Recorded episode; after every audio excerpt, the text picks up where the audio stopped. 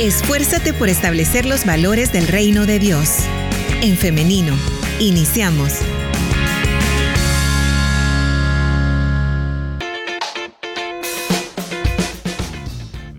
Estamos en vivo a través de En Femenino SV, así que le damos la bienvenida si usted recién se está conectando a través de esta plataforma.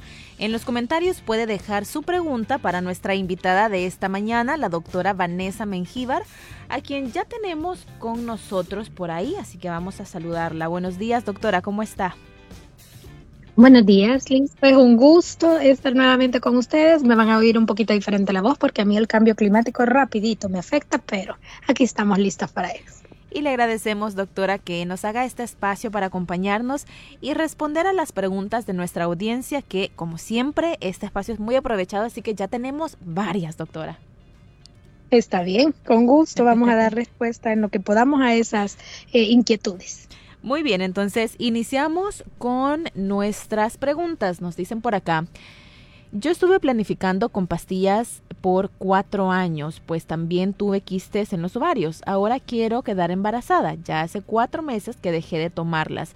¿Qué tan pronto puedo quedar embarazada? También quisiera que me diera recomendaciones en este proceso de, eh, pues, que se está planificando para hoy iniciar ya con una familia. Bueno, pues muy, muy este, acertada la, la decisión de decir quiero embarazarme. Entonces, ante eso, lo primerito que tenía que hacer o que tiene que hacer ahorita, porque todavía estamos a tiempo, es llegar a una consulta preconcepcional y así decirle a su médico, me quiero embarazar. Porque eh, desde incluso antes de haber terminado los anticonceptivos pudo haber empezado a tomar ácido fólico. No es tarde todavía, lo puede empezar a hacer desde ya el recuperar la fertilidad después de un periodo de anticoncepción, que cuando son pastillas es algo rápido, o sea, en el siguiente mes probablemente su cuerpo todavía vaya a sentir el, el, el efecto de anticonceptivos, pero como son dosis diarias, una vez nosotros las dejamos de tomar, pues el cuerpo ya no, no es que genere esterilidad como muchas personas creen, no hay un periodo de desintoxicación que hay que pasar, sino que las pastillas son uno de los métodos más eficaces para regresar pronto a la fertilidad. Así que todo dependerá de cómo estén sus ciclos ovulatorios y para eso sirve también la consulta preconcepcional para realizarse eh, un chequeo incluso con, ultrasonografía para saber cómo está funcionando sus ovarios después de la anticoncepción. Porque si tenía antecedentes de quistes, hay que ver cómo responde el cuerpo para ver si no se van a, repetir los quistes, pues. Bien, Dios les bendiga, eh, doctora. Nos dicen, ¿hasta qué edad se deja de hacer la, la citología? Yo tengo 64 años y no tengo contacto sexual, así que ¿hasta cuándo hay que dejarse de hacer la citología? Fíjese que eso es bien relativo. Por ejemplo, si usted va a lo institucional, Seguro Social o eh, Ministerio de Salud, le van a decir que ya, que a lo, antes de los 70 ya no se la tiene que seguir tomando. El hecho está que con nosotros como médicos en lo, en lo particular consideramos que eh, una persona siempre estuvo expuesta. O sea, ahorita, porque muchas me pueden decir eso, mire doctora, yo soy viuda desde hace 10 años y ya no he tenido eh, actividad sexual ni nada, pero hay cepas del virus del papiloma humano que se pueden eh, quedar almacenadas en nuestro cuerpo y eh, manifestarse hasta cuando ya estamos en una edad avanzada. Para mi punto de vista, andaremos rondando hasta los 80 años para cualquier eh, complicación, para hacerse una citología y descartar alguna patología cervical, en los casos como ella, por ejemplo, que me dice que no tienen actividad sexual desde hace mucho tiempo, porque quienes siguen siendo activas sexuales, pues deben de continuar su citología todo el tiempo. En el caso de ovarios poliquísticos recurrentes, ¿cuáles serían las recomendaciones generales? Soy mujer de más de 30 años. Dependiendo, más que todo es el continuo eh, control y supervisión de por lo menos una vez cada seis meses para saber qué estado de poliquísticos eh, están, porque hay un tipo de ovarios poliquísticos que puede llegar a dar eh, deformación un poquito de la anatomía normal del ovario. En algunos de esos casos severos puede necesitarse cirugía para ir a pinchar, digamos así, los quistitos que están en el ovario para volver a dar o para darle una ayuda más al ovario y recuperar su, su estructura normal. Pero en cuanto a la funcionabilidad del cuerpo, mientras ella no quiera quedar embarazada, puede llevar su control con las medidas anticonceptivas, con el medicamento que se agrega o le agrega a su médico y el control con ultrasonografía por cierto tiempo, porque tampoco es que toda la vida vamos a estar tomando anticonceptivos, sino que hay que darle oportunidad al cuerpo de ver cómo está reaccionando eh, a los medicamentos cuando son así recurrentes. Quiere decir que ella tuvo un espacio de descanso y luego repitieron. Entonces hay que estar observando cómo, aparte de eso, hay que tener un eh, estilo de vida saludable, mantener el peso ideal y mantenerse así a largo tiempo, porque las variaciones eh, de peso bruscos pueden hacer que sea más recurrente todavía el aparecimiento de los ovarios poliquísticos. Doctora, yo he padecido en numerosas ocasiones de infección en las vías urinarias. Sin embargo, ya llevo varios meses que yo me siento bien, pero hace como unos cuatro días es que me ha iniciado como un ardor cuando orino. Ya fui al médico y me dijeron que no tengo infección, pero esa, pero ese ardor lo sigo manteniendo. Entonces también nos dice que ha consultado con la ginecóloga y le dice que está todo bien. Entonces, ¿a qué se puede deber esto? Y ahí nos quedamos cortos en la edad. Necesito saber la edad porque las mujeres de los 40 años en adelante pueden estar con esa sensación de ardor y muchas veces se asocia a los cambios que vamos a tener eh, acercándonos al periodo de la edad adulta, ¿verdad? Adulta mayor en, la, en el caso vaginal y puede haber un poquito de atrofia o eh, áreas de resequedad en la mucosa de la entrada de la vagina y eso puede dar esa sensación de ardorcito porque empieza a a ponerse un poco más estenosada, o sea, pierde la elasticidad, eh, la uretra, que es por donde nos sale el pipí, y eso también hace que la orina sea forzada y nos molesta. Entonces, eso a nivel ginecológico no es como a simple vista se ve tan fácil, sino que uno se orienta con los síntomas que las pacientes nos van diciendo. Y se pueden utilizar medicamentos de colocación tópica, ¿verdad? O sea, en, en, en el lugar donde está el problema para ir viendo si esto causa pues mejoría. Doctora, tengo seis años de planificar con la inyección de tres meses y no he visto la menstruación desde entonces. He dejado de ponerme la inyección por seis meses, pero aún no tengo mi menstruación. Esto será normal. Tengo 44 años. Con el caso de las inyecciones de tres meses, sí puede ser normal ese periodo de retraso de la menstruación porque la inyección de tres meses sí genera depósito. Entonces, el cuerpo tarda más en eliminar la, la carga hormonal que se ha tenido por largo tiempo y puede pasar de seis meses a un año sin menstruación, pero es importante que no se confíe porque ya no está usando un anticonceptivo y estamos en el límite de la edad donde todavía la fertilidad no se puede eh, quitar de nuestro cuerpo, pues nuestra, nos consideramos mujeres fértiles hasta la edad de 49, 50 años, entonces a veces se confían las mujeres que han planificado, dejan de planificar y luego vienen los embarazos de edades adultas.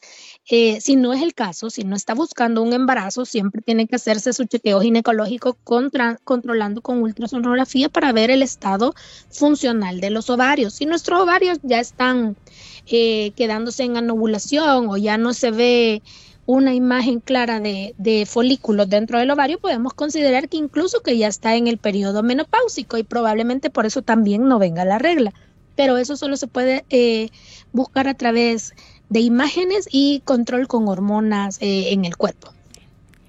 ¿Es normal, doctora, que una mujer esterilizada que es paciente diabética tenga retraso en sus periodos? Depende de la edad, porque ahí vamos también a lo, a lo anterior, cuando nos estamos acercando al periodo donde ya nuestro cuerpo está perdiendo la fertilidad, pues puede ser que empiece con esos retrasos y lo que suceda es que estamos entrando a este periodo eh, de climaterio y rondando la menopausia.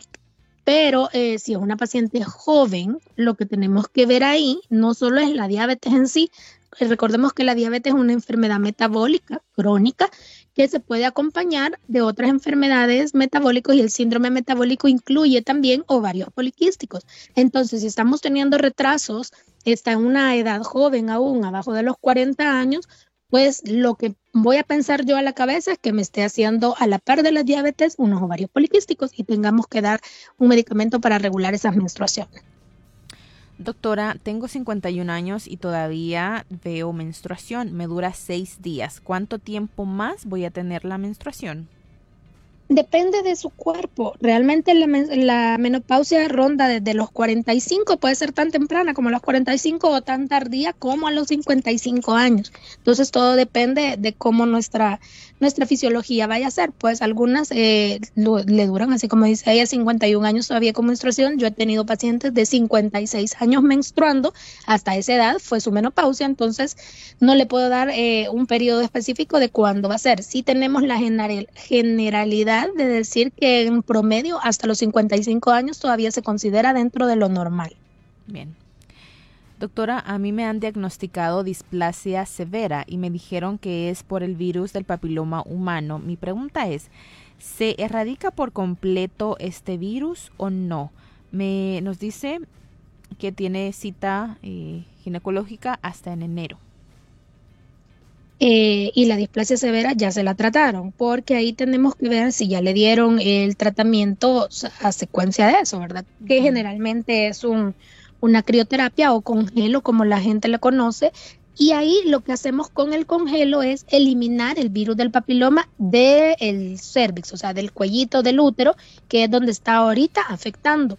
El virus del papiloma humano ronda en sangre. Eh, la gran mayoría eh, de personas son portadores del virus del papiloma. No lo podemos saber a ciencia cierta, menos que nos hagamos un examen específico en sangre buscando el, el virus. Y esos exámenes aquí no los hacen, los hacen fuera del país.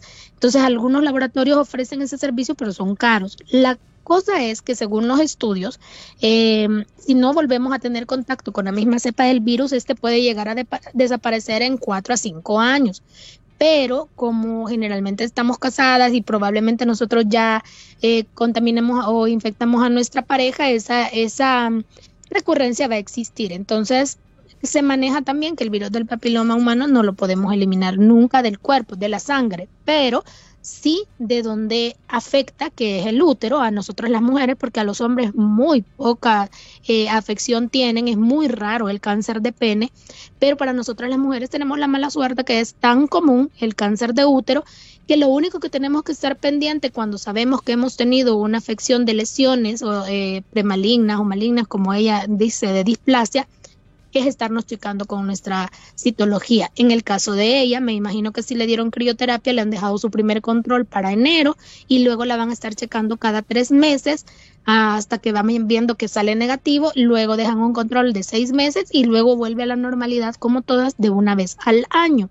Pero teniendo en cuenta eso, sus chequeos tienen que ser como más oportunos y no descuidarse porque eh, quedamos, como les decía en el caso anterior de la señora que decía, tengo tiempo de no ser activa sexualmente. Mientras nosotros estemos con nuestra pareja, siempre vamos a estar expuestas a la eh, residencia del, del virus. Ok, muy bien.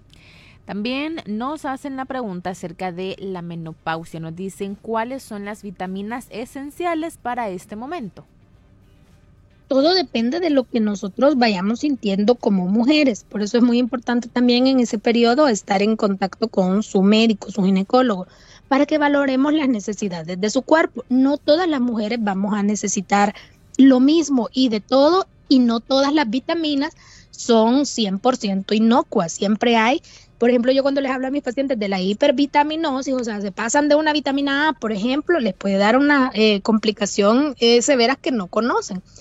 En general, eh, cuando rondamos nosotros ya los 50 años, debemos de tomar, sí, vitamina E, pero la vitamina E tampoco se toma de por vida, son periodos que tienen que estar controlados por un médico. Sí debemos de tomar calcio cuando no hemos tenido una buena dieta o una buena ingesta de calcio. Por ejemplo, hay mujeres que me dicen, no, doctora, yo nunca he tomado leche porque no me gusta o soy intolerante a la lactosa, no puedo. En esos casos es que nosotros valoramos a quién necesita calcio o no aparte del examen que se realiza de la densitometría, pensando en que pueda llegar a tener ya una deficiencia de calcio a nivel de los huesos que pueda generar una osteoporosis a largo plazo y incluso en las pacientes que resultan con osteoporosis no es solo calcio lo que le vamos a dar, se dan otro tipo de medicamentos. Pero a grosso modo, digamos, vitamina D, vitamina C, vitamina E, pero como les digo, bien controlada por su médico. Doctora, y en el caso de las mamografías, ¿hasta qué edad se dejan de hacer? Yo me la he hecho todos los años, pero este año no me la hice. Depende también de la edad, Pero eh, si nosotros tenemos un antecedente familiar de un cáncer de mama, nuestra mamá, nuestra tía, hermana, familia eh, en la línea materna y cercana, estamos más eh, predispuestos a que nos pueda dar y tenemos que hacerla desde edades tempranas hasta ya edades muy tardías de los 80 años. La mayoría de cánceres tardíos que no se detectan es porque no se hicieron los exámenes a tiempo. Entonces, a mí no me gusta como, como, como médico decirles, mire, desde los 65 ya no aparezca por la consulta ginecológica porque ya no es necesario. Al contrario, a mí es cuando las patologías a veces empiezan a presentar las crónicas como un cáncer de mama, una lesión benigna si ya no es probable o no es lo más esperado en las edades adultas mayores, pero para mí la citología y la, el control de mamografía es un chequeo de la mujer casi que por siempre, alrededor de los 80, 85 años y nosotros podemos decir ya no, ¿verdad? Para, para ir dejando descansar un poco el cuerpo de todos los exámenes, pero de lo contrario, eh, para mí la salud de la mujer tiene que ser de por vida. Ok. La siguiente pregunta dice, ¿qué tan arriesgado sería embarazarme a mis 43 años, doctora, ya teniendo dos hijos? Y mi periodo es igual como cuando tenía 15 años. Gracias a Dios, soy muy saludable.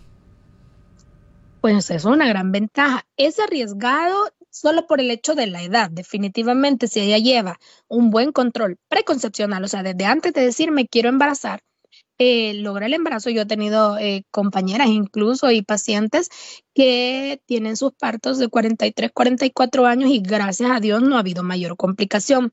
El hecho está en que a medida nosotros vamos pasando la edad, después de los 40, nuestro... Eh, las patologías cromosómicas genéticas pueden aparecer y esto es ah, no es porque yo tenga un antecedente o un familiar con una enfermedad previa, sino que ya por nuestros genes, nuestros cromosomas se van envejeciendo a la par nuestra.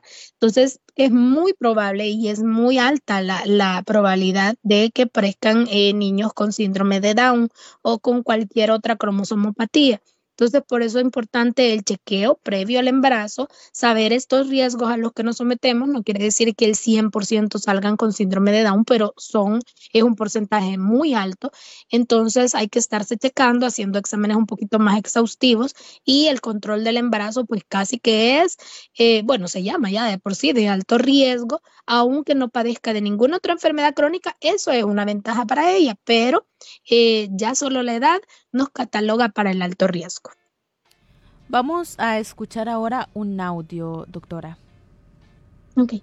Hola, hola, buenos días, Dios les bendiga. Quisiera saber si hay problemas de que fíjese que a mi nieta tiene 25 años.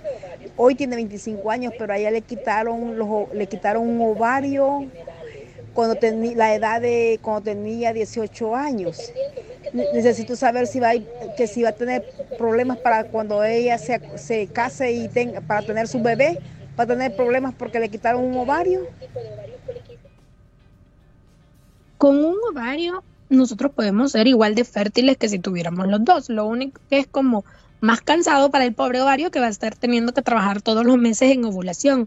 La importancia en ella es ver que de verdad el ovario esté funcionando, porque si se lo quitaron, por ejemplo, por un quiste, por un tumor, hay que estar eh, en continuo chequeo para saber que eso no vaya a aparecer en el ovario eh, sano y en el ovario que está presente. Hay que ver los ciclos menstruales de ella, pero si todo estuviera bien, no hay un problema para el embarazo. Ok. ¿Hay alguna crema o algún medicamento para la sequedad vaginal, doctora, y que podría provocar si no se trata? Pues realmente algo como malo que les vaya a pasar por no usar un medicamento no es algo establecido porque no sabemos cómo el cuerpo de cada una reacciona. La cuestión es que muchas de las mujeres, cuando no, eh, no, no, le damos como importancia o no estamos pendientes de esa resequedad, empieza a ser una resequedad, puede llegar a ser una resequedad muy severa y llegar a molestarle al punto que incluso con el papel higiénico yo me haga heriditas en la vagina. Entonces van a estar con con ese ardor, con esa molestia y esa incomodidad continua. Puede ser que muchas no sientan absolutamente nada y más cuando no hay actividad sexual eh, continua, pues también puede decir, no, realmente a mí eso no me da problema. No quiere decir que todas las mujeres que tenga, eh, que vayan a pasar por la menopausia les vaya a dar problema de resequedad y necesiten medicamento, pero un grupo bastante alto, pues consulta frecuentemente. Por eso desde los 40, 45 años en adelante que se empieza a sentir esa molestia. Sí hay medicamentos eh, para el uso de, la resequedad vaginal, incluso ahora existe una línea de medicamentos creadas para eh, justo el área genital de la mujer adulta mayor. Entonces ya estamos teniendo diversidad de medicamentos a usar libres de hormonas como porque hay unas que algunas no pueden utilizar, por ejemplo, las que han tenido patologías de mamas, no se pueden utilizar eh, hormonas ni siquiera tópicas, para eso pues el, cáncer de mama y los tumores de mama crecen a raíz de hormonas. Entonces eh, se utiliza ahora unas libres de hormonas, lubricantes y medicamentos ya específicos para resequedad vaginal. Doctora, yo tengo 33 años y me han diagnosticado quistes eh, ovarios poliquísticos, nos dice. Y el tratamiento que me han dado son pastillas anticonceptivas. O sea, ¿Eso está bien, doctora, ese, ese tratamiento? Sí, ese es el tratamiento. Generalmente así empezamos y hay muchos de los que nos gusta utilizar otro medicamento a la par para lograr eh, la recuperación más pronta.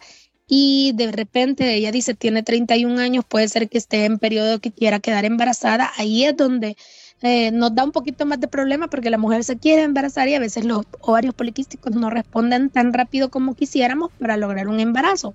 Y por esto es importante saber que todas las niñas o de, jóvenes que llegan a, detectarse ovarios poliquísticos es bueno darles tratamiento con tiempo sin tenerle tanto miedo a los anticonceptivos porque muchas mamis les da miedo el uso de anticonceptivos en pacientes adolescentes y, y jóvenes porque creen que les va a generar esterilidad a la larga. Y no es así, al contrario, cuando si no los tratamos, eh, cuando los detectamos a los 18 o 20 años, cuando ya lleguen a una edad en la que esté empezando a embarazarse, ahí va a ser el problema, porque la, los ovarios poliquísticos son de las primeras causas de la infertilidad y si no las hemos tratado con tiempo, ya en el momento de estar queriendo buscar un embarazo es un poquito frustrante tanto para la mujer que desea embarazarse como para nosotros como médicos que queremos darle una respuesta pronta a, ese, a esa patología. Doctora, ¿qué es el cistocele 1? No sé si lo estoy pronunciando correctamente. lo está diciendo bien. Muy bien. ¿Y cómo puede afectar a las mujeres? El cistocele en general, no solo eh, la graduación, el 1, 2, 3, depende del nivel en el que se vaya aumentando, es que la vejiga empieza a bajar. O sea, se lo voy a decir en palabras así, ¿verdad? Porque yo con que me diga cistocele ya le entendí. Pero es para que entendamos que la vejiga empieza a prolapsarse o empieza a salir y a bajar. El grado 1 es que está todavía en un nivel leve, que se puede tratar con ejercicios antes de un proceso quirúrgico, pero ya cuando esto, un cisto se le empieza a pasar, no es tan probable que eso se revierta. Entonces, lo que estamos esperando es que llegue al grado 2 o al grado 3, si va haciéndose más severo. Entonces, empieza uno con ejercicio y algunas eh, ginecólogas les gusta utilizar medicamentos para eh, lograr fortalecer el piso pélvico, porque de verdad que a nosotros las mujeres no nos explican que deberíamos de hacer ejercicios para fortalecer nuestro piso pélvico y con eso cuando estamos jóvenes controlar y prevenir que llegue a pasar patologías como esta, como cistocele o prolapso de úteros. Pero es este realmente es eso, la bajada de la vejiga. En grado 1 es que quiere decir que está leve todavía, pero que hay que estar muy pendiente porque esa puede llegar a progresar a 2 y 3. Bien, vamos a escuchar un audio. Yo le bendiga, hermanas. Este quisiera hacerle una pregunta a la doctora. Fíjese que mi nuera eh, planifica con la inyección de tres meses y pues ella tiene ya varios años de no ver menstruación. Entonces yo quisiera saber si eso no le afectaría en un futuro el no menstruar, pues porque no, no sale lo, la suciedad, digo yo, pues, que hay en el organismo. Vaya, con eso bastante bien porque vamos a quitar muchas dudas. El hecho de que esté utilizando la inyección de tres meses sí le bloquea la menstruación. Y fíjese que hay algunas mujeres que siguen viendo menstruación aún con la inyección de tres meses. Son muy pocas, pero existen y también es normal pero lo más común es que no se vean menstruaciones. Cuando no se ven menstruaciones, no quiere decir que se nos está acumulando en el cuerpo la menstruación y que nosotros con el medicamento le estamos bloqueando la salida. No, al contrario, con un medicamento de depósito como es la inyección de tres meses, lo que hacemos es que definitivamente bloqueamos la producción. Entonces no sale la sangre porque no se nos está formando ningún tejido eh, que tenga que salir de nuestro cuerpo. Entonces el crecimiento endometrial no se está produciendo, entonces por eso no está menstruando. Así que que no tenga ningún miedo de que ahí se le está acumulando y que cuando ya deje de usar la, eh, la, inyección le va a venir una gran hemorragia porque todo lo que se le había acumulado, no. Esas creencias sí las tiene la gente, pero no son ciertas. Entonces no se está formando el tejido que tiene que menstruar y por eso no está saliendo. Muy bien, tenemos también otro audio, doctora, así que vamos a escucharlo. Yo les bendiga, hermanas. Yo quiero hacer una pregunta a la doctora. Yo tengo 65 años, me hice una citología, la, contestación, la contestación fue que tengo resequedad, me dejaron una crema vaginal, pero siento que me arde mucho. ¿Qué puedo hacer? Con eso que dice que le arde, realmente sí ya es, aparte de lo que solo en la citología le haya salido la resequedad, es que está teniendo ya un problema severo.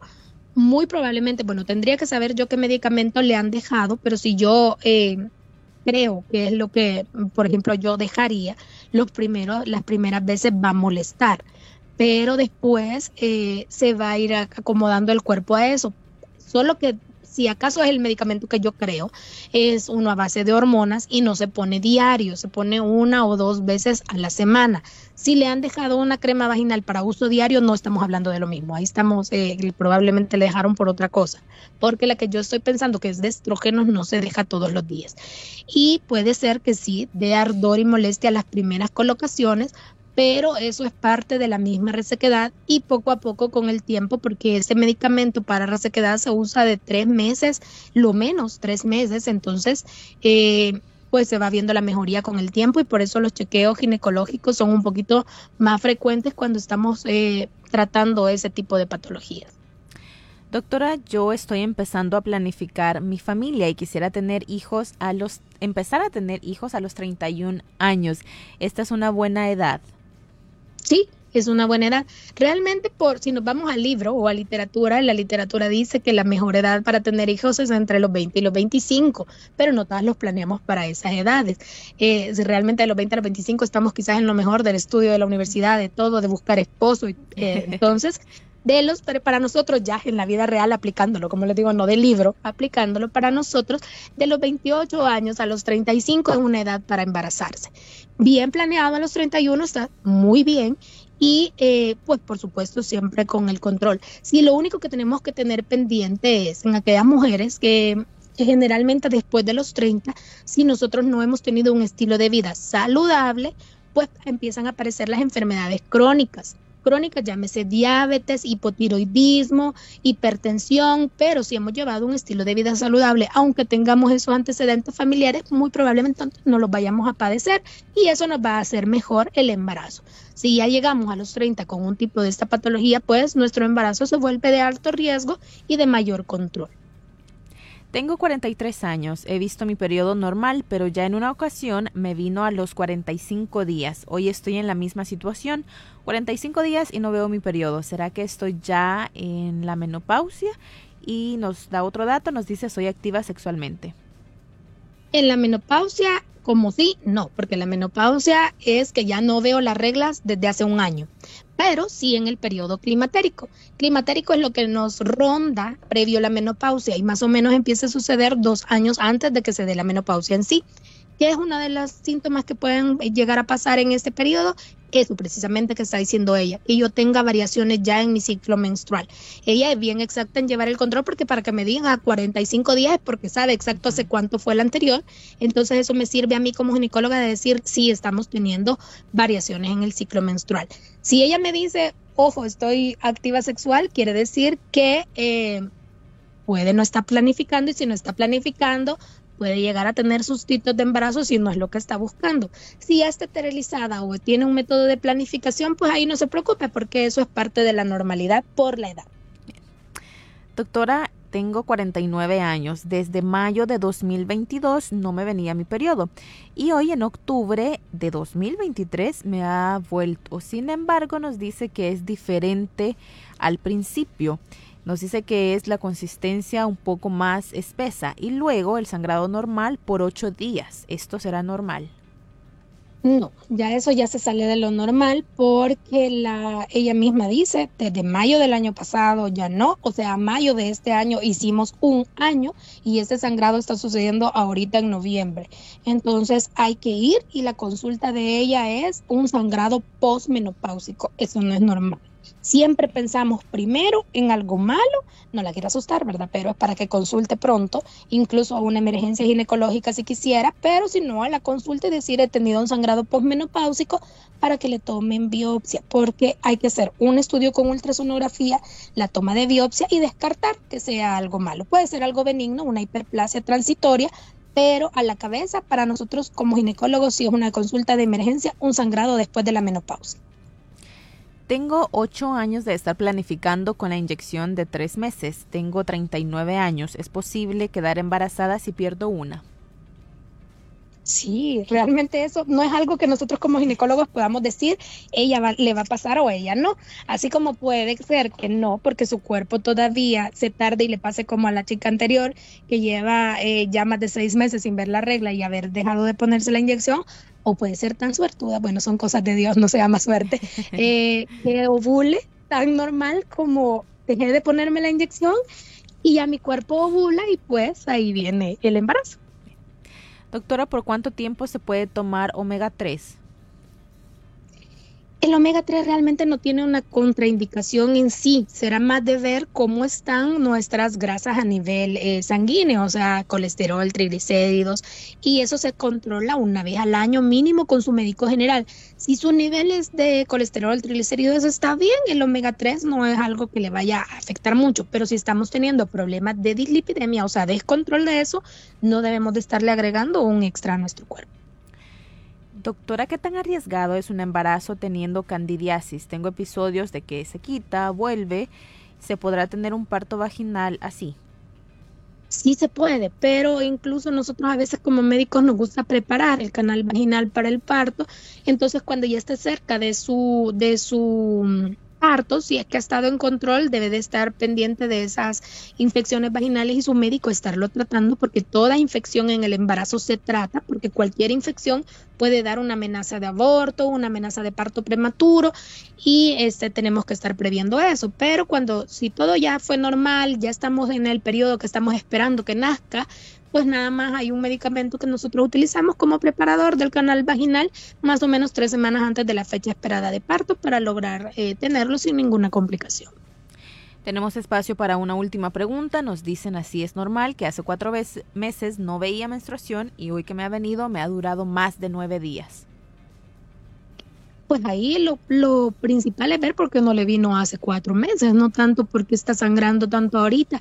Habrá que ver si no está haciendo también ovario poliquístico o un quiste simple de ovario y ahora el, este, funcional ese quiste de ovario y por eso viene en mayor cantidad porque ha producido un crecimiento un poquito fuera de lo normal, pero hay que ver por qué no le ha estado viniendo definitivamente. Bien. Eh, doctora y audiencia, tenemos más preguntas, muchas preguntas, sin embargo es momento de pues ya ir finalizando la entrevista. Doctora, como le mencionaba, estos espacios son muy aprovechados. Sí, a mí me encanta, definitivamente yo sé y qué bueno que les sirva mucho eh, porque es una forma como rápida de, de, dar una consulta express, le diría yo, porque tratamos de aclarar un poquito las dudas y aquellas que todavía tenían duda de consultar o no, yo espero que asistan a su consulta para que lleven un mejor control de su salud femenina. Nos están solicitando números de contacto. El número de la clínica es el 6427-6221. Ahí hay eh, WhatsApp. Les contesta mi secretaria, no les contesto yo, que a veces le preguntan todo a ella, pero ella me pasa los mensajes. Y el de la clínica, el fijo es el 2233-6525. Y en la página de Facebook me pueden encontrar como Clínica Médico Ginecológica, doctora Vanessa Menjiva. Esos mensajes sí me caen a mí, así que yo ahí sí les doy respuesta. Bien. Eh, el WhatsApp nos dice 6427-6221. 6221. Bien, excelente entonces. Ya lo tengo por acá anotado por si nuestras oyentes quieren solicitarlo, pues me mandan un mensaje a mí, yo ahí se los respondo. Bien, doctora, llegamos al final de esta entrevista, pero antes queremos agradecerle, antes de despedirnos, no solamente por la entrevista de hoy, sino también porque esta sería ya la última de este año 2023, así que estamos agradecidas con Dios por su vida, porque siempre tiene a bien, como lo menciono, hacernos este espacio y colaborarnos en este programa. De verdad, ustedes muchísimas gracias y gracias a Dios de veras porque nos mantiene aquí con ánimo todavía y en lo que yo les puedo ayudar y ustedes saben que cuentan conmigo. De verdad que no caí en cuenta que ya estamos en el último mes y feliz Navidad para todos, feliz año nuevo. Muchas gracias, doctora. Pues que Dios nos permita el próximo año continuar acá en el programa y teniendo siempre estas entrevistas que son de mucho provecho. Sí, realmente sí. Y es algo que de verdad me gusta hacer y que ante todas las dudas que surgen me da más ánimo a mí también para seguir informándome y consultando, porque todos los que somos médicos seguimos estudiando de por vida para poder ayudarles mejor. Excelente, qué bueno entonces.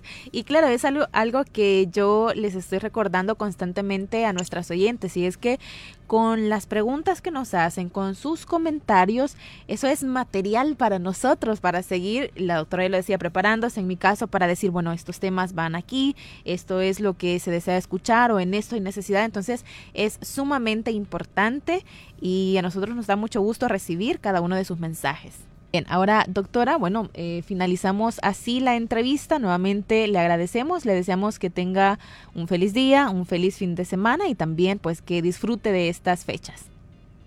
Muchas gracias, igual a todos. Feliz día. Gracias igualmente. Y ahora agradezco también a nuestra audiencia porque siempre están pendientes de nuestro programa, por las preguntas que nos envían, por esa fiel sintonía. Y para ir finalizando, también les recuerdo que esta entrevista queda guardada en nuestra página de Facebook en Femenino SV, así que usted puede ir allá y estar revisando esta entrevista, Tal vez ahí eh, está la respuesta a lo que usted también nos ha preguntado porque tenemos varias preguntas que se repiten, así que tiene también esta opción. Nos quedamos hasta acá, pero entonces nos escuchamos y nos vemos la próxima semana si así Dios lo permite. Que tengan un feliz día, feliz fin de semana y muchas bendiciones.